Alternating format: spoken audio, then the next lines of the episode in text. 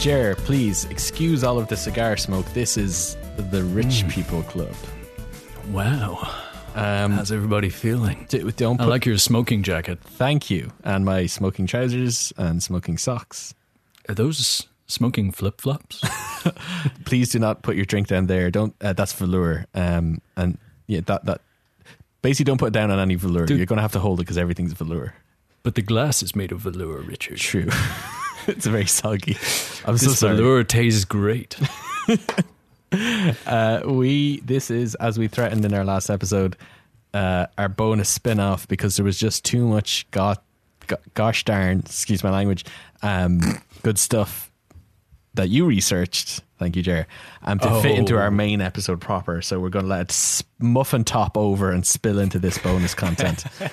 um, specifically, we're going to talk about our computers racist, all like our algorithms bias, all that good stuff mm-hmm. because I think personally there's a bit of a preconception that like when you think about computers, there's like a cold clinical logic that's devoid of kind of personality or any of the mm-hmm. kind of human emotional baggage that you attribute to the things that Human motivate bias. prejudice. Yeah, human Here's prejudice. thing, exactly. though.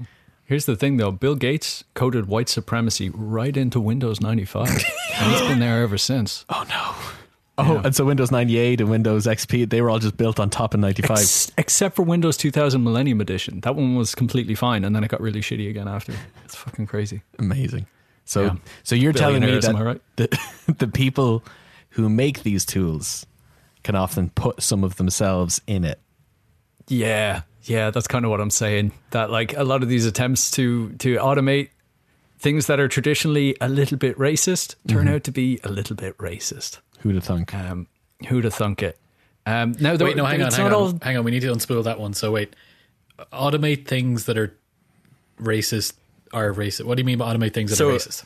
So if you try to use computers to help police find out who to arrest, Okay. if you leave a bunch of police in the US to go find, uh, yeah, It'll be Basically, uh, totally fine. Sure. Yeah, it it it really varies from certain models to other models as to how bad it gets. But yeah, it, in areas where the machine learning models are supplementing the work of people who are often accused of racial discrimination, chances are a lot of their previous choices have made it into data sets that then affect the outcomes as a result. Yeah, and and, and this is like the, we're not just talking about s- small little like No. these are these are things that impact society on a gigantic scale. Like the Yeah. the the um what was the name of the software that was built again? You, you alluded to it earlier about um helping police uh, be more efficient in, in targeting Oh, certain th- crimes. there's a few of these. Yeah, there's the the New um, York example that uh, CompStat. CompStat, yeah. So this is like this is has a knock on effect for for millions of people. Yeah, hundred percent. Like, yeah, uh, there are almost definitely situations that have happened in the past where a poorly trained and biased machine learning model has led to somebody dying. Like that, there's just it's making so many important decisions already that it's kind of hard to to count that out. So how like how does this happen? Like so we talk about computers being like a like a binary tool that are they don't have emotions. How can someone's biases when filtered through code and go through a machine, how can they continue to have those biases? Yeah, so there's there's a, a well-known phrase in machine learning which is "shite in, shite out," which I'm sure applies to a lot of things. Yeah, I was uh, taught that, that- back in uh, yeah. movie production and shit. Yeah, exactly. Yeah, the the quality of your input will dictate the quality of your output. Um, and if if you aren't vigilant enough, or you're using data that just has even unconscious bias from people, um, the machine learning can't pick out like, oh wait, this particular piece of data I've got is racist. It just thinks like it labeled this person as a criminal and this person not as a criminal. I'll learn that, and like it's it's just a bit too naive to be able to sort out what is responsible from what isn't. Um, that being said, though, like there are plenty of cases of models that do way better than people. There, there's examples of both. Like you, you have the COMPAS system in Florida, which is kind of like the CompStat thing, um, which is twice as likely to label a, a black person who is like on a parole hearing or whatever as being a repeat offender. Wow. Uh, when you account for everything else. Um, but then equally to that, there are there's systems that found that by influ- by by relying on machine learning models when making those parole decisions, the one of the the statistics that I have here is that um, they will be able to release forty two percent more prisoners without any increase in crime rates Wow. Because just that whole like humans are not good at this, was and gonna as say, a result, yeah. machines are also really fucking shit at it. Yeah. Uh, like Richie, I was talking to you about this before, but like one of the main indicators of whether a judge is going to grant someone parole or not is how long it's been since they had lunch. So not not like Not great. not- the not bar is low. but like so it's And- not performance driven. It's not like data driven in the sense that we, we would assume based on I'm something like this. It's yeah, it's it's how recent Yeah. their sandwich was and how soon the, the the idea of a new sandwich is. That's it. And then you also have like feedback loops where, um, say, you have something like CompStat, which is telling the police which neighborhoods they should be policing.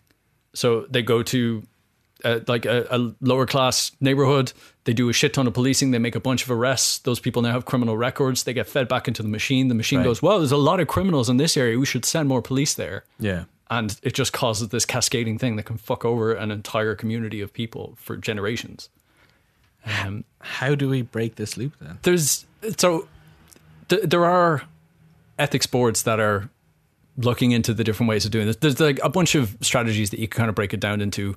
Just being very vigilant of what data you're putting in there, and also just having very thorough systems for checking outputs. So like. Okay, it, to to pick out examples of this, you kind of have to look at times that has gone wrong in the past. So, um, one thing that a lot of machine learning is being used for now is picking candidates for jobs. You have situations where, like, machine learning models, based on the data that they were fed, just learn like, oh, if someone comes from a woman's college, they should be ranked lower in the listings, based on whatever fucking data they were given by past employers, whatever. They're like, oh, we we normally pick people from these schools, but we've never employed someone from these schools, so that that just a bunch of little things like that can just accumulate and and result in these like really shitty things creeping in. But like I said, the, the model doesn't know that it's doing something wrong. It's just working with the data that's been given. In terms of dealing with it, um, yeah. So so yeah, the, I, I have the the six steps here that the um the, the folks who are actually I don't. I'm not too sure what the name of the ethics community who are looking into this uh, are called, but I, I will read through the six steps of it here. Ethcom. So, FCOM. Um, so, being aware of the context in which the AI is going to be used to correct bias. So, yeah, that that's like, okay, is this going to be used as facial recognition that's going to be showed in, in court that could result in somebody being jailed? If so, the bar is so much higher for your quality of data and for checking your bias. So, like, if it's something that's very consequential, you need to take it extremely serious. Um, then establishing processes for testing the data and, and mitigating bias in, in systems. So, like the idea being that you need to have ways of constantly testing the input and output, whether that's giving it like double blind trials or like, oh, what happens if I substitute this white sounding name with this this like ethnic minority sounding name? Does the model all of a sudden change if everything else is kept the same? Yeah. And there are ways that you can automate that. There's ways that you can shuffle up the data and detect whether it's coming up with answers that don't make sense. Um, there's a lot of just like actually communicating with people. Like you've all seen demos of facial recognition software that just can't recognize black people. Yeah. And a lot of that was because these teams probably didn't have a fucking black person working on there, and the data sets that they're using didn't have any black people in in the data that they can train from. And like, if there's not people who are actually involved in these decision makings who can be like, "Hey, this isn't representative at all," then that shit's just going to get missed. Yeah. Um, kind of speaks to the importance of representation at, at all levels in this. Like I speak like as a g- I worked in Silicon Valley for a bit. I didn't work on these teams or anything, but just being a casual observer in these areas, an awful lot of just like white guys in their mid to mid twenties and mid thirties, making Yeah, up the majority of the people working in these companies. And I was one of them. Don't get me wrong. Sure. Um, I, yeah, I think a lot of this boils down to having the people who are affected by this being in the room when the decisions are being made. yeah. Um, like here, here's an interesting example that kind of is like a bit of a thought experiment kind of thing as well. If you search for CEO in Google Images, ten percent of the results that come back are women. wow. Now It's in the probably US, accurate with the number of CEOs. Though, it's isn't it? No. In the US, twenty seven percent of CEOs are female. Okay. Um, but here's the thing. All right, you identify that and you're like, okay, it's it's less than half as frequent as it will be in a normal data set. how do you balance it? Mm. Should it be 50 50? Mm. Should it be 27? Mm. Um, and then factor in race as well. Like, should you should you balance it to how the world is now or what you aspire it to be? Yeah. I was going to say um, because when we were talking about the algorithms deciding things on, on different demographic choices earlier on, granted, yes, you don't want to let- assume that a, a parole bot is making bad decisions based on someone's racial profile. But if you look at something like car insurance and it makes decisions based on gender, it usually is pretty accurate in terms of who causes car crashes. That fellas with Yeah. penises are the ones that are doing it.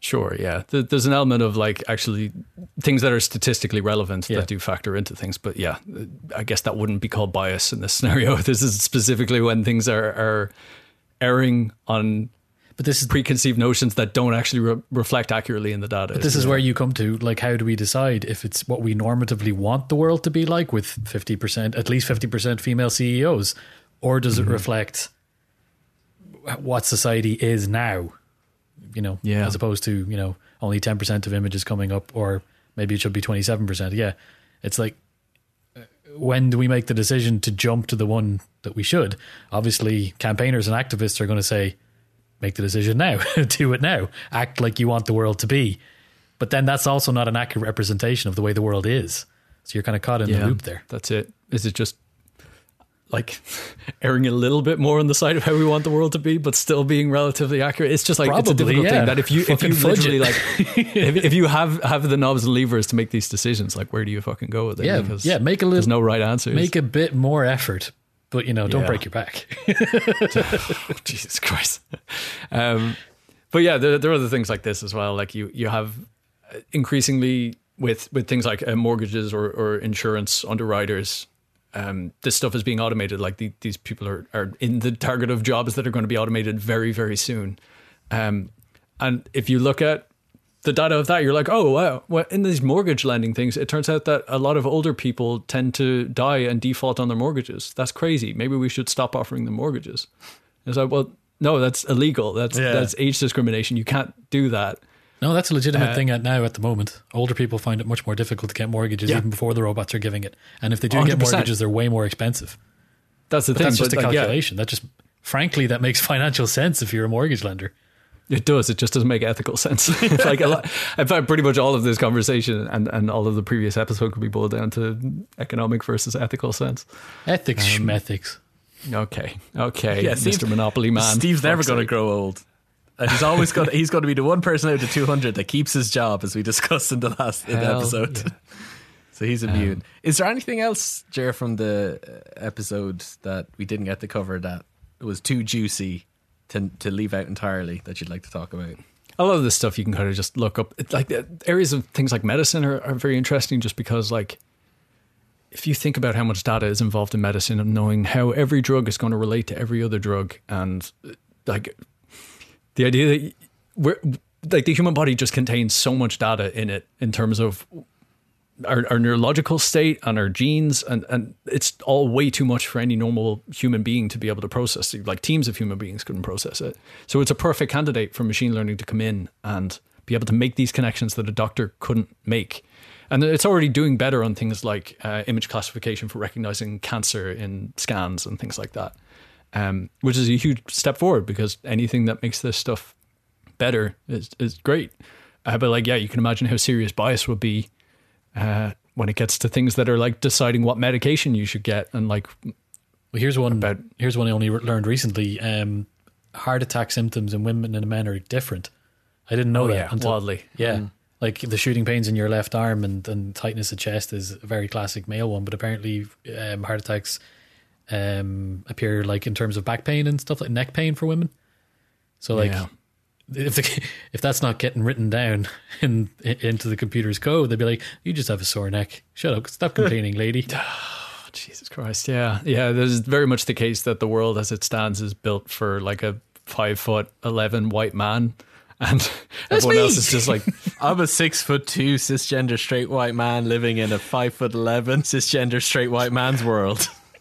too Ah, right. sorry, Richie. You know your struggle. Your struggle's real. Yeah, I can't wait to see your off Broadway production about your plight. and I can't find condoms big enough. Um, so, Yeah, yeah. There's like there's a lot of interesting stuff about what jobs are going to change, like what jobs are likely to spike soon, as opposed to ones that are going to fall away soon, like office support and warehousing and shit like that. Like you have Amazon, who's like if you're working as a picker in an Amazon warehouse, you are literally just there because robots can't do your hands yet. Hmm. They're bad at picking up and maneuvering things and putting them in boxes. But Amazon is very actively working on that. If you're working as a fluffer on a porn set, you're just there because hands can't do your job. Yeah. Just you wait. well, automation's kind of got that down. I've got some stuff to show you guys later. Jar has a feather duster that he's stuck into a drill. I was going to say, let's take this conversation onto the bonus bonus feed. Ooh. so guys, I, I got a Roomba and I got a Black and Decker drill. Well, we'll see you in One need to Politics find, uh, only fans.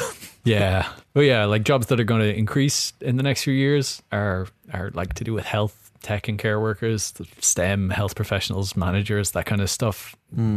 Yeah, decision makers and and social work is kind of it. Like that involves a lot of interaction with with people. Um, yeah, and then as you'd expect, like food services and agriculture and warehousing and office support and all that stuff is just yeah. It, it divides up interestingly in, in different countries as well. Like you have certain jobs that are doing completely fine in some countries and are being completely automated in others. But um, yeah, Just to put a caveat, if you heard any crazy noises in the background of my audio, it's because Ireland are playing England in rugby and my housemates are getting excited. Hopefully, because England are getting trashed. Then Go rugby on, gets my aut- son. rugby gets automated. Speaking of Ireland and sports, this is completely uh, unrelated, but I need to tell someone about it. So, I don't care about horse racing at all.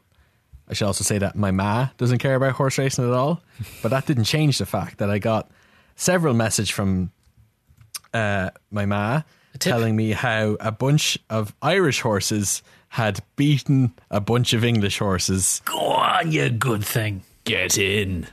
Uh, the Irish horses slaughtered the English at Cheltenham, Richie, is a message, smiley face that I got from my man. Oh no, that was about something else. That was um, the, that was the dispute that they had out there. they put knives on the Irish horses.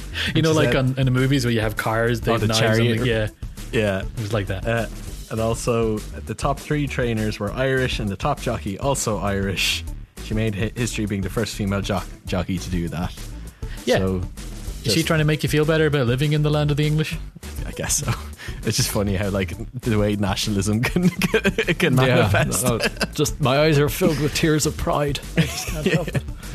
Uh, anyway, uh, thank you, Jer, for squeeze. Uh, I'm sorry we've wrung every little last bit of juice out of you, and you probably That's feel all right. quite dehydrated. Let me know if you want to play Destiny.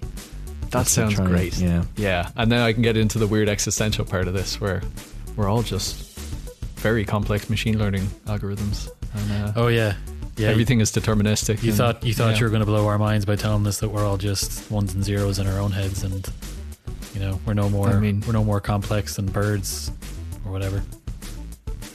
Yeah, I I've heard it guess before. I don't like give a shit. It doesn't matter. Yeah, We're all No, we're fine. all in Elon Musk's simulation anyway. Oh, fuck. Okay, uh, Richie, please kill this now. Bleep bloop. All right, it's been a pleasure, boys. Thanks, Jer. Thanks, Jer. No worries. I'll catch you later. Have a good one.